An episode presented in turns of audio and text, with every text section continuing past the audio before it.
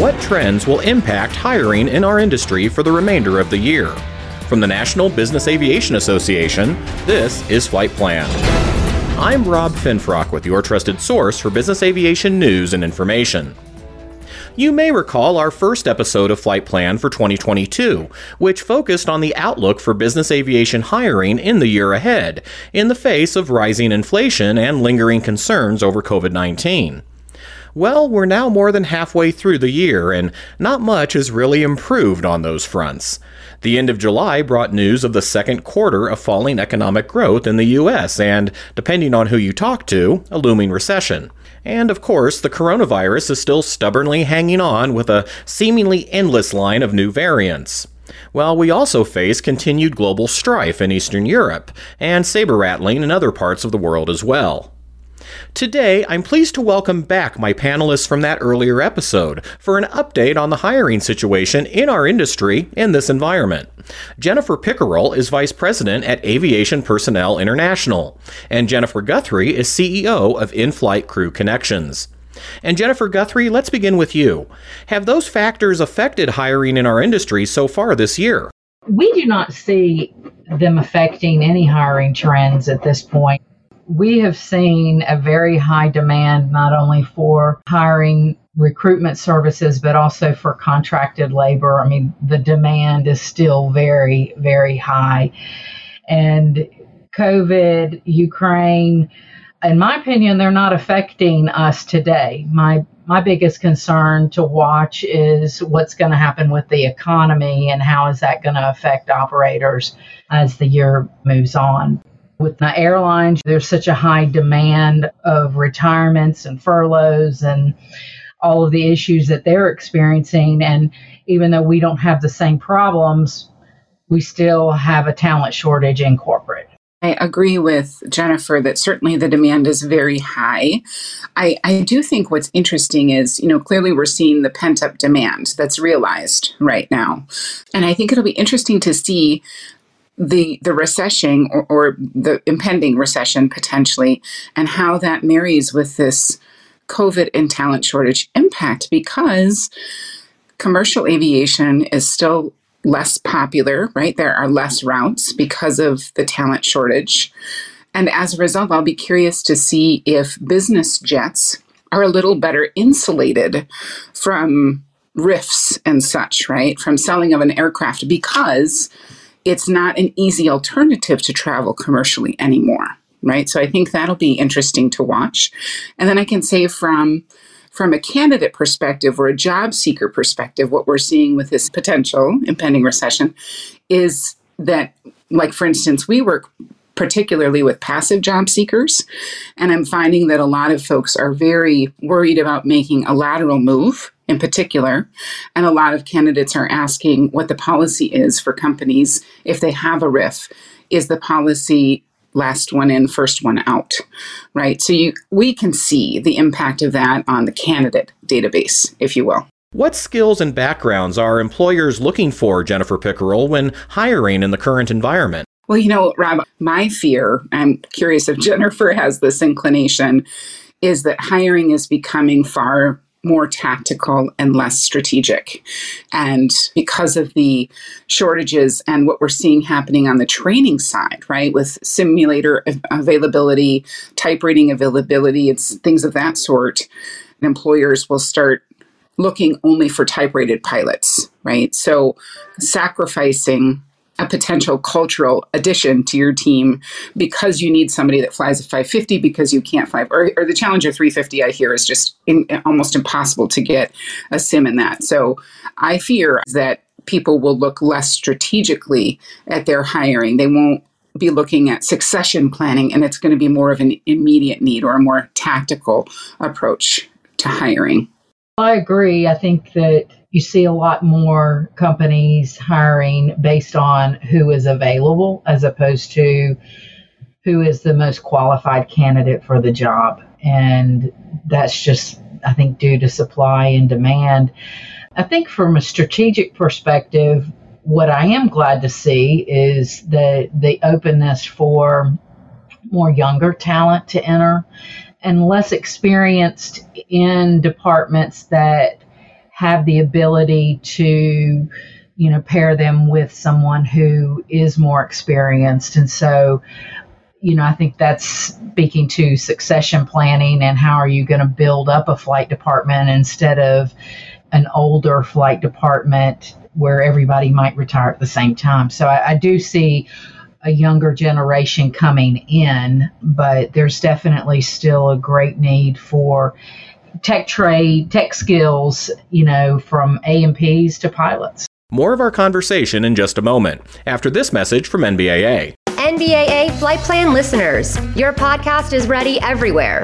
You can download it from iTunes, ask your smart speaker to give you a listen, or hear it in any car with Apple's CarPlay. NBAA Flight Plan, available anytime, anywhere. We're back now with Jennifer Pickerel and Jennifer Guthrie, and our discussion about hiring trends for business aviation for the remainder of 2022. And certainly one of those trends has been our industry's ongoing effort to not only attract new workers, but to also develop a more diverse, equitable, and inclusive workforce.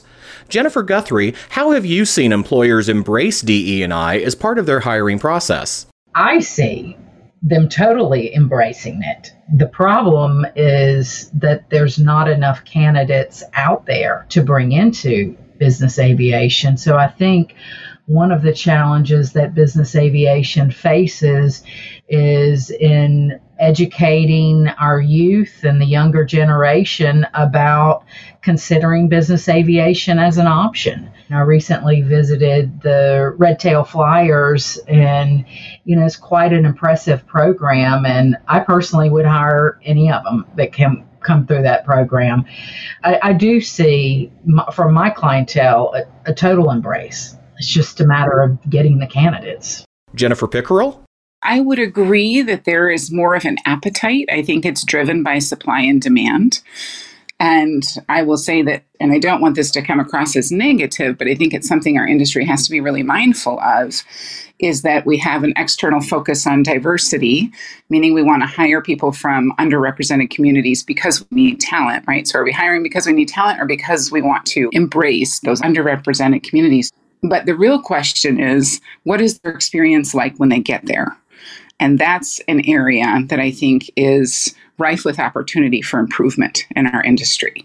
Um, talking about inclusion specifically, I can tell you I have countless stories of people who have been hired on what we would call a diversity initiative only to arrive to their new home, if you will, and be ostracized and not included. So I think there's this immense pressure to get talent in the door there's often immense pressure from the corporate enter- enterprise to have, you know, there's often a mandate, right? You have to in- include people from diverse backgrounds on your candidate slate, etc. But there's not enough focus on what do we do when they arrive. When we reach out for diverse talent, we have a real responsibility to ensure we're prepared to receive them. You know, a lot of flight departments say that their flight department is like a family. And so you have to truly bring them in like family and allow them to show up in their authentic selves. Just one thing I'll add is that people with invisible differences, so, you know, those with different sexual orientations, it can be even more difficult, right? And so we have to be so conscientious about how we talk to people, the assumptions that we make. We have to truly be rooted in inclusion, even not knowing somebody's background. You know, that has to be the foundation. True, because I really think that's kind of a two step process, right? There's the company announcing its focus on promoting DE&I, and then there's the individual truly understanding and accepting the reasons and the need for such initiatives. Yeah, absolutely, Rob. And I always encourage leaders, you know, if they have that mandate or that mandate is given to them, it's perfectly reasonable to push back and say, well, we need to make sure our team is prepared. We need training or we need, you know, we need to really ensure that we're equipped as a team to invite that person in, right? As as opposed to a solely external focus, because then what happens is these people are further exploited. And I and I feel for a lot of flight departments because I think the corporate messaging isn't always great. They're not talking about why the mandate exists. They're just telling them to implement it. So that doesn't feel good either. Very good points. So looking toward the remainder of the year, do you expect hiring trends to continue at the same pace we're seeing now? I anticipate it's going to continue. I just as I said at the the beginning of, of our discussion, I think because commercial aviation is not a completely viable alternative now, that business aviation is going to continue to be challenged to find talent. And obviously, we see what's happening with commercial aviation seeking talent so aggressively from our group. And to Jennifer's point, from the young talent, you know, the Delta Propel program, United's Aviator program. I mean, they're just everywhere. So I think that business aviation will continue to have to fly, right? That the demand will still be there. We will still be competing with commercial airlines for talent, and commercial airlines will not be a sound alternative for executive travel. So, in my mind, that means that we're going to see the demand continue. Is that what you foresee as well, Jennifer Guthrie? I believe so. I think that there may be some shifting and you know, some companies will not be affected by a potential recession where others may be. We kind of saw that in COVID where some companies kept flying because they had to. The shortage is still there. So the need is still going to be there. And I see through the end of the year still hiring. What advice do you have for those looking for jobs in business aviation in the current climate? You know, aviation is a very small community. And, you know, I think it's very important that candidates network and not be afraid to ask questions. I think, and looking at the companies that you're targeting as to what kind of solutions or what can you add to them and doing your research about them to learn about what's important and what's the level of talent that they might have in the organization and then you know maybe focus on what skill sets that do you need to improve to make you more attractive jennifer pickerel what tips would you like to share I agree with Jennifer, and I, I think the name of the game is absolutely research. And, you know, there's so much information available to us these days, right? And so I really encourage people to dive deep into culture and to understand and, and identify everything they can about a prospective employer's culture, you can do that by various means. LinkedIn is a fantastic way to identify someone who works at a, at a, company that you might have interest in and reaching out to them for a discussion. There's really no better resource, right, than someone who's actually working there. And I also would say to the people who are looking for work to not be swayed by the shiny objects. You know, when there's a lot of opportunity, I think there's even more responsibility to do your diligence. So I think you really need to take that seriously and not be swayed by compensation alone. That would be my fear is that people go to the highest bidder, if you will, only to learn that perhaps that's not a cultural fit for them.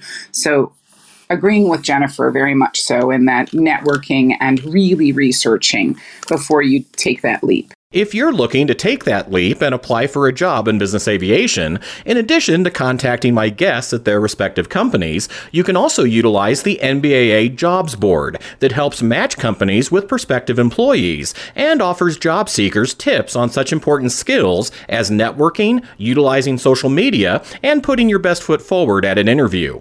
Check it out at nbaa.org/jobs.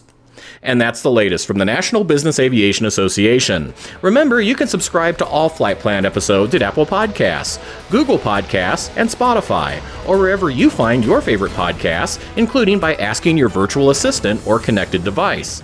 Of course, you can also download Flight Plan directly from nbaa.org. I'm Rob Finfrock. Thanks for listening, and join us next time for a new episode of Flight Plan.